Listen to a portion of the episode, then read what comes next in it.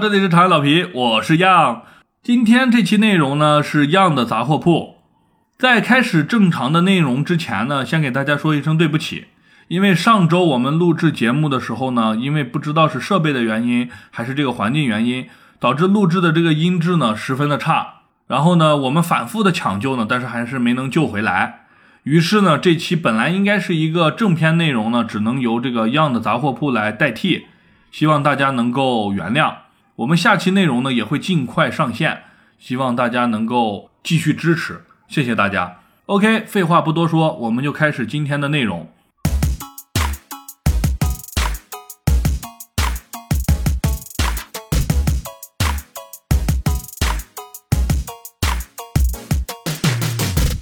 嗯，今天这期内容呢，和我一块聊的呢，还有一位特殊的嘉宾，是我临时拉来的一个救火嘉宾，哎，叫做山仔。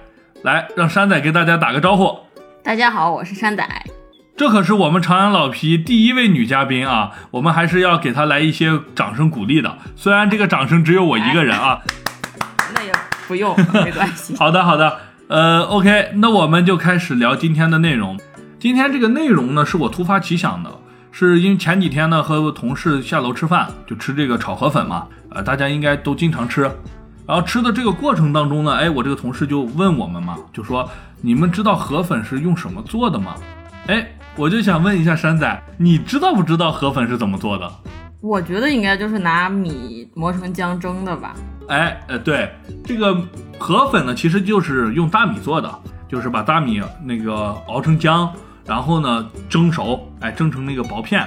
然后呢，切成这个指宽的细条，不管你是炒啊，还是用汤去浇，哎，就是这样的一个东西，大家都知道嘛，所以就给他解释了一下。他其实也知道，他其实是想问第二个问题。他说：“那你们知道为什么叫做河粉而不是叫做米粉呢？”哎，还是一样的。再问一下山仔，知道吗？难不成是拿河水做的？呃，怎么样？显得很无知是不是？难道你是故意的？你知道？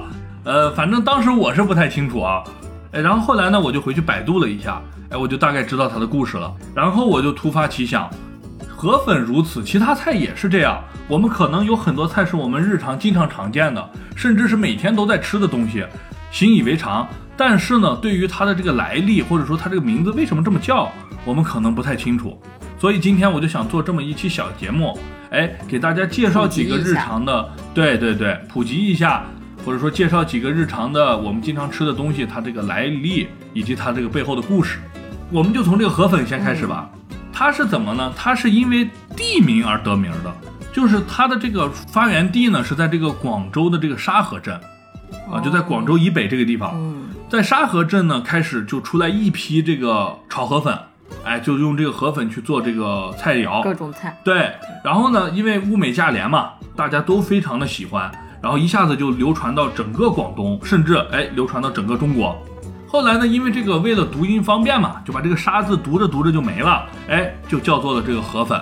然后就干炒牛河，哎，或者说是什么，呃，像越南有什么火车头河粉，哎之类的这种东西，就这么叫下去了。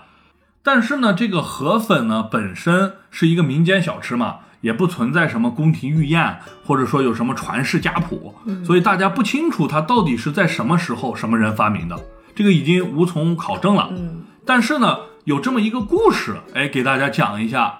相传啊，是在这个清朝末年，哎，在广州这个沙河镇呢，有一个叫做义和居的小卖店，哎，就给大家早晨呢做一些早点，就是白粥油条，中午呢可能会下一些面条，或者是做一些炒菜。是一个夫妻店，哎，这个店主呢叫做樊阿香，就是他们两个人来经营这个小店。突然呢，有一天，哎，有一个老人呢颤颤巍巍的就走到了他们这个店门口，然后一下子就栽倒了。然后呢，这个店主樊阿香看到呢，就赶紧把他抬进家内，然后呢给他喂了一点水，然后同时呢又舀了一碗这个白粥，哎，扶起老人来，然后给他喂下去了。老人蹲蹲蹲蹲蹲，哎，这个白粥一吃呀。瞬间呢，就感觉哎恢复了一些血气，然后呢又休息了一阵之后呢，就慢慢的恢复这个生龙活虎了。嗯，老人就非常感谢嘛，就说我现在无以为报，我也没钱，你也看我衣衫褴褛，对吧？呃，一看就是逃荒的人，所以呢非常感谢你。哎，这樊阿香呢就连忙摆手嘛，就说助人，这是我们应该做的。哎对，助人乃快乐之本啊。更何况这只是一碗白粥而已，没有什么，你每天都来吃，我都会给您啊。果不其然，后来每天这个老人呢都会准点来，对，都来，然后吃一碗这个白粥，哎，一连就吃了他一个月。嗯，虽然吃了这一个月啊，这个樊阿香毫无任何的那个怨言对，还是非常开心的，每天都给他打粥。哎，就这么又吃了一个来月呢。有一天早晨起来的时候，这个樊阿香就感觉这个浑身不得劲儿，脑袋特别疼，嗯，就是起不来。哎，他老婆起来就问他怎么样，他说我非常难受，因为他们虽然开这个小店儿啊，但是毕竟没有挣多少钱，也不好去请那种郎中郎中。哎，对，就想的是说我喝点粥扛一扛。哎，这时候呢，这个老人呢刚好又来到了店里要吃粥嘛。哎，一看此情景呢，直接就走到后厨，因为已经吃了很久了，其实对他们家的构造已经比较了解了。走到后厨呢，直接从缸里舀出来一瓢米，打成这个米浆。嗯，打成米浆以后，拿一个竹器竹屉，哎，在这个锅上一蒸，把它蒸成这个扁平的这个一张饼儿。对一张米皮儿，嗯，然后呢把米皮切成这个指宽，就双指宽，嗯。然后呢调的是什么呢？一点点醋和香油，嗯，哎，就这么直接一调，调完以后呢就端给了这个樊阿香，这个樊阿香一闻呢，顿时胃口大开，哎，就这么一点香油。就这么一点香油就可以胃口大开啊！然后呢，就哎吃了一碗，吃完了以后呢，马上脸上就见血色，哎，整个人呢就有点活动起来了。然后又休息了一阵呢，就可以下床了。然后呢，下床之后呢，对这个老头那头就变拜啊，就说感谢这个神人呃老者救我的性命。哎，大概是这样一个情况。老者也说，哎，这没有什么，你一直在搭救于我嘛，就每天给我白粥吃。嗯哎，我给你做一个这个不算什么。然后有一搭没一搭的，哎，这么三个人就聊起来了。聊起来以后呢，这个樊阿香夫妇呢就知道这个老者的身份了。其实呢，他是宫里的御厨啊，啊，他是给谁做饭呢？皇上。慈禧太后哦啊，给慈禧太后做饭。但是呢，因为言语中呢冲突到了这个慈禧太后，于是呢就连夜逃出来。逃出来以后呢，就被这个追兵追杀嘛，然后就衣衫褴褛，身上的盘缠也全用光了，一路往南就逃到了这个广州沙河。哎，逃到这儿的时候呢，实在是精疲力尽，就栽倒在这个樊阿香的这个门前了。樊阿香就跟这个老人学习厨艺嘛，然后呢，学了没几天的老人，突然有一天就跟这个樊阿香说，不行，他得走了。嗯，因为他觉得这个已经待了很长时间了，有这么一个季度了嘛，要被发有三个月现了，对，有可能又被追兵要追上了，于是呢就必须得离开，不然的话就会惹麻烦给这个嗯樊阿香夫妇嘛。然后樊阿香是苦留不成嘛，最后就给送了一些盘缠，然后老人就走了。从此呢，这个樊阿香家呢就多了一道菜，叫做这个河粉。然后呢，十里八乡的人一吃呢，哎呀，纷纷赞不绝口，嗯，就说好吃。然后呢，就流传开来了。后来呢，许多家都会做这个了。整个这个广州这个沙河镇呢，基本上是人人做河粉。于是这个河粉就传播出去了，都叫做这个沙河粉。嗯然后慢慢就变成了河粉。哎，就这么一个故事。嗯，然后河粉呢，我们就聊到这儿。哎，我们再给大家这个聊一个小的点心，就是叫做老婆饼。老婆饼，我想大家都吃过，反正老婆饼是我排名第一喜欢吃的糕点，啊，每件必买啊，每件必买，对，是这样的。然后这个老婆饼呢，其实一直以来有一个笑话，就是说有一个顾客，哎，到老板那儿去吃这个鱼香肉丝，吃完以后说，哎，老板你这里头没有鱼，然后老板马上就反唇相讥嘛，就说，那你看看老婆饼里是不是给你加个老婆啊？是这样一个故事。然后呢，这个老婆饼为什么叫做老婆饼呢？哎，山仔，按你的这个推理，你觉得为什么要叫做老婆饼？那就是老婆做的对古时候谁的老婆做的呗，哦，其实不对，哎，是丈夫做的，哦，但是给他老婆做的，呃，差不多吧。我们给大家讲一下这个故事，当然这是一个传说啊，就是说，哎，很久很久很久以前，已经不可考了啊，嗯有这么一对夫妻，他们呢过得非常恩爱，但是呢，他们家境贫寒，就是可能吃不太好，嗯。哎，穿不太暖，嗯。但是呢，人家幸福啊，嗯。对吧？天有不测风云，有一天呢，这个妻子的公公啊，嗯。就突然突发重病了，嗯。一下就是哎病倒在床上，然后呢，他们就请郎中嘛，请郎中，然后郎中开了几副药，嗯。然后包括这个呃巡诊费用啊，他们就已经出不起了，嗯。更何况买这个药，嗯。所以呢，老人的病呢就一天一天越来越差，眼看着要不行了。嗯。然后这时候呢，哎，这个妻子呢就狠下心来，就说不行，我这样，我卖身到地主家，啊，就卖身到这个大户人家，不是不是，就是卖给人家了。哦。啊，就是小妾。哦。啊这种的一个情况。啊，这是封建社社会啊，大家不用这个去讨论。然后呢，就挣了一笔钱嘛，拿这笔钱呢就给这个公公看治病，对，买药。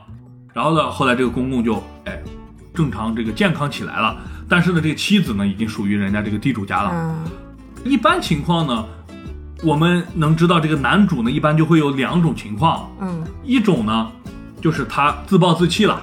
嗯整天就是哎，浑浑噩噩浑浑噩噩的，这是一种。第二种呢，可能就忘掉了他的妻子的这个付出，哎，攒下一些钱或者咋了，又娶了个个老婆，对，或者说甚甚至搬走，哎，这种就是负心渣男嘛。嗯一般来说就这样，但是我们这个男主呢不是，哎，我们这个男主是奋斗派，然后自己呢就苦心钻研这个糕点的这个制作工艺，然后就自己创造和加工，哎，就是不停的去试验，创造出来一种糕点。这个糕点呢外酥里柔，吃起来特别的香。然后呢，他就去卖这个这个饼嘛，卖的时候呢，就是供不应求，哎，大家非常喜欢。然后卖了这么一段时间呢，他就攒下一笔钱来，把他的老婆哎赎回来了。对，然后赎回来之后呢，大家就问他这个饼叫什么名字呢？他灵机一动就说就叫老婆饼。哎，因为是我是为了赎我的老婆，所以就叫做老婆饼啊。这个故事是不是很感人？我刚才说的时候都哇，两流下泪来。流下泪来的，对嗯对对，是这样的。所以说呀，感情啊是能让人促进大家这个创造美食的。对，创造美食不是奋斗，我们讲美食啊，你不要讲奋斗。我们要拔高一下嘛。呃，不要盲目拔高。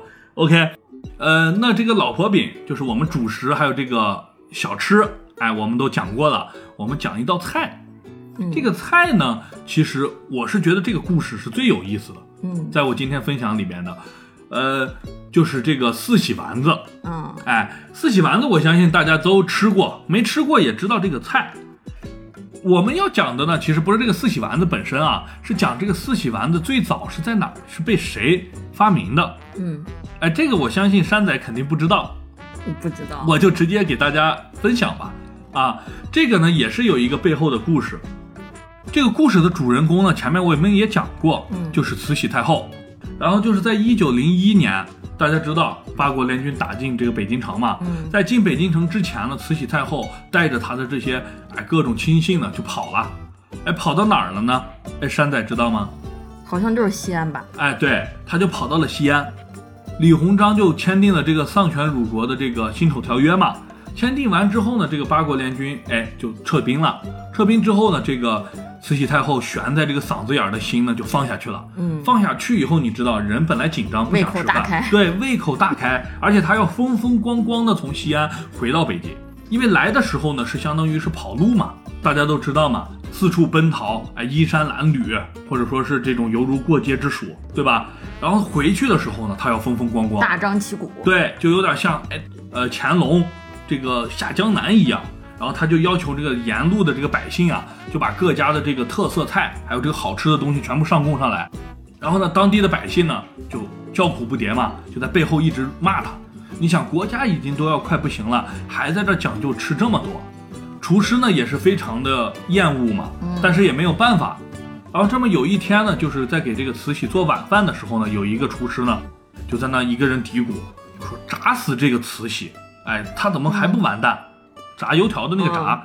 然后旁边的人呢就说：“哎，晋升晋升，不敢这样说。对对对，万一被听见了，我们可能都要完蛋啊。”然后这时候另一个厨师呢就在那旁边说呢：“哎，我有一个办法，既可以骂他，又不怕被别人知道。”嗯哎，这两个人就非常好奇，问他怎么弄的嘛。然后他就说：“我们设计这么一个菜肴，我们设计一个叫做炸四喜。哎，这个四喜呢，就是这个慈禧的谐音。炸慈禧我们就叫做炸四喜，然后呢，你不是想让它嗝屁完蛋吗？我们就叫做完止。哎，完是完整的完，止是停止的止，用这个来代表它完蛋。然后我们取它的谐音叫做丸子，所以我们就取炸四喜丸子，就是说炸慈禧丸止。哎，哦这么一个谐音。一个谐音梗，，对，这个厨师呢，可能姓王啊，可能也扣钱。哎，对对对，是的，这种梗都是要扣钱的嘛。然后呢，就有了四喜丸子。哎，这个名字，这个名字我为什么说我喜欢呢？就是我因为你喜特欢谐音梗别喜欢 谐音梗，对我觉得谐音梗是世界上最美妙的东西啊，是非常曼妙的。四喜丸子的故事呢，就讲到这儿。嗯，哎，我们又吃了主食，对吧？又吃了点心，还吃了这个四喜丸子。来点喝的吧。哎，巧了，嗯，我这个分享的不是 不是饮料啊，是讲一个肉菜，这个西湖醋鱼嗯，啊。接下来我们就讲一下这个西湖醋鱼。西湖醋鱼，山仔吃过吗？巧了，我巧了去年又巧了才吃过。啊啊，在杭州吃的。对啊，是在哪儿吃的呢？不太记得了。反正不是一家很著名的店吧，哦就是随便找了一家那种杭帮菜吃了一下。啊就是前随便吃了一下。啊对呃，我很早以前去那个杭州玩的时候，我也吃了。哦哎，就是去杭州玩的人必须得应该都会吃的。对对对啊，，就在逛完这个西湖呀，西湖旁边有个楼外楼，嗯哎，我就在这个楼外楼旁边的一个山寨楼外楼 吃了这个菜啊，因为这个楼外楼确实是比较啊，对，啊是的，像大郭他们可能就吃楼外楼了啊啊啊，对，吃完以后呢，我的印象非常不好，为什么呢？这个菜太腥了，嗯，就是正宗的这个呃西湖醋鱼的，其实用的这个西湖里边的这个草鱼会，有土腥味儿。对对对，嗯这个淡水鱼都有这个土腥味儿，嗯哎。没处或者说理好吧？，对对，是的，这个鱼可能不新鲜或者没处理好，反正就是奇腥无比啊！我一吃呢就没有好印象。但是后来呢，我也是在其他的地方我吃过这个菜，嗯我觉得哎还是不错的。嗯，这个菜呢有什么特点呢？山菜，你觉得这个西湖醋鱼跟这个糖醋鱼，比如说我做一个糖醋鱼、或者西安饭庄那个菊花鱼，嗯，哎，这两个之间有什么区别呢？首先就颜色不一样嘛，它这个明显是那种偏黑色的，因为它用的是那种陈醋嘛，应该是。啊、对，啊、啊是的，就是在我看来啊，它跟这个的区别就有点像糖醋里脊跟这个老醋里脊的区别。啊，对，对，它是偏酸口的。是的，它虽然都是甜酸口，但是侧重点不同。嗯哎，这个老醋里脊或者这个西湖醋鱼，它是更凸显这个醋，嗯，对，哎，所以它会酸味儿更重，甜味儿更淡，然后整体颜色是这个墨褐色，就是这个酱褐色，嗯嗯哎，对这个颜色的。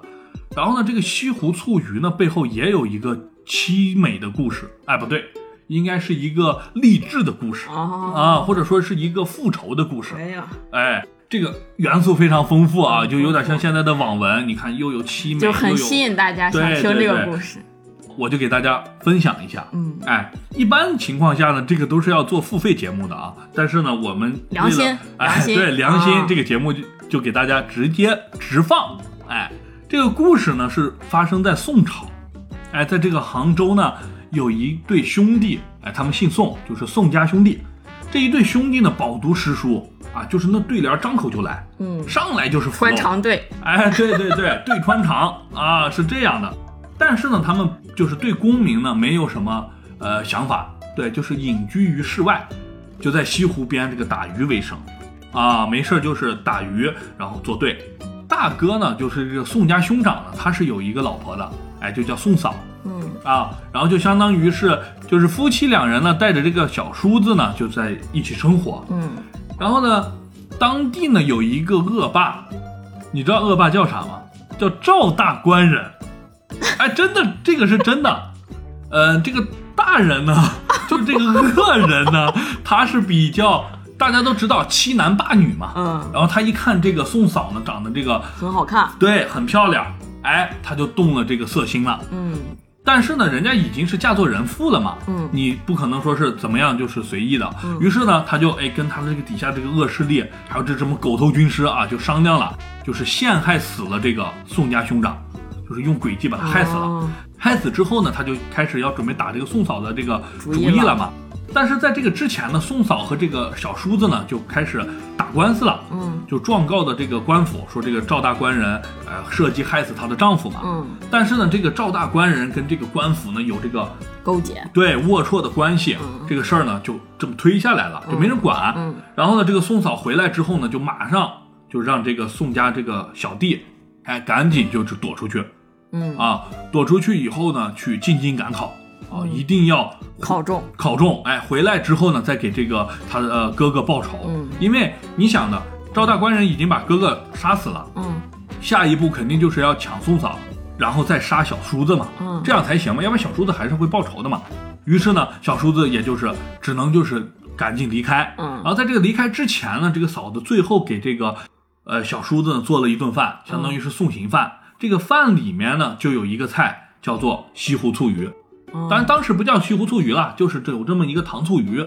然后呢，这个小叔子一吃呢，说：“哎，嫂子，这个菜呢，为什么这个口味这么独特？以前我们没吃过。以前来说呢，我们都是随便蒸鱼吃，嗯哎，蒸鱼，然后蘸点这个李锦记蒸鱼豉油 啊。呃，李锦记听到的话，马上打赞助啊对对对打钱，哎，不不能这么说，应该是可以联系我们啊。OK，然后呢，就是这样去吃清淡口嘛。今天怎么是一个这个浓油赤酱的口味呢？哎，宋嫂说你这个菜呢，你看你一吃，入口是甜的，嗯后来起来劲儿呢是这个酸涩的劲儿就上来了。嗯为什么我会这么设计呢？就是告诉你在外面如果尝到了甜头，一定不要忘记家里的这个仇恨。哦哦，就是这个赵大官人欺负我们家的这个事儿，你一定要记在心中，啊，就是一甜四苦，哦，哎，是这么一个设计，对对对，果然这个小叔子啊不辱使命，嗯，哎，过了几年他金就榜题名，对，他就回到这个杭州嘛，已经成为了一方父母官，嗯回到杭州呢，他就马上亲手呢就是惩治了这个赵大官人，嗯哎，然后呢，赵大官人惩治完之后，就相当于帮他帮他哥哥报了仇了。然后呢，他就开始要寻找这个宋嫂了嘛。嗯但是来到那个原来他们住的这个地方呢，已经物是人非了，嗯已经变成别人家了。嗯然后呢，找寻这个宋嫂不得嘛，嗯哎，郁郁寡欢。嗯但是也没办法。嗯哎，有一天呢，参加当地的一个乡绅的这个家宴，然后在家宴中呢，哎，有一道菜就是这个糖醋鱼，一吃呢，跟他嫂子当时做的别无二样。嗯马上呢就叫后厨赶紧把这个厨娘找出来。嗯，一看呢，哎就是他嫂子，哎，这不巧了吗？啊就是他嫂子，两人抱头痛哭。嗯哎，就这样。然后呢，这个嫂子呢就跟我们这个小叔子就，哎，开始了这个幸福的生活。啥？呃，对，这也是很正常的啊，很正常的。OK，呃，那这个西湖醋鱼的故事呢，也是你看拥有这个我们说的这个爱情，对吧？嗯拥有这个对悬疑惊悚，还有这个励志奋斗，还有最后这个伦理，是吧？非常丰富啊！这就是西湖醋鱼的故事。呃，花了这么长时间呢，我们聊了这么多美食，聊了一下它背后的故事，哎，聊的还是比较开心。嗯希望以后呢也有机会再跟大家在这个杂货铺相见。嗯哎，今天的内容呢就到此结束。好的哎，感谢各位的收听。好的，拜拜。拜拜。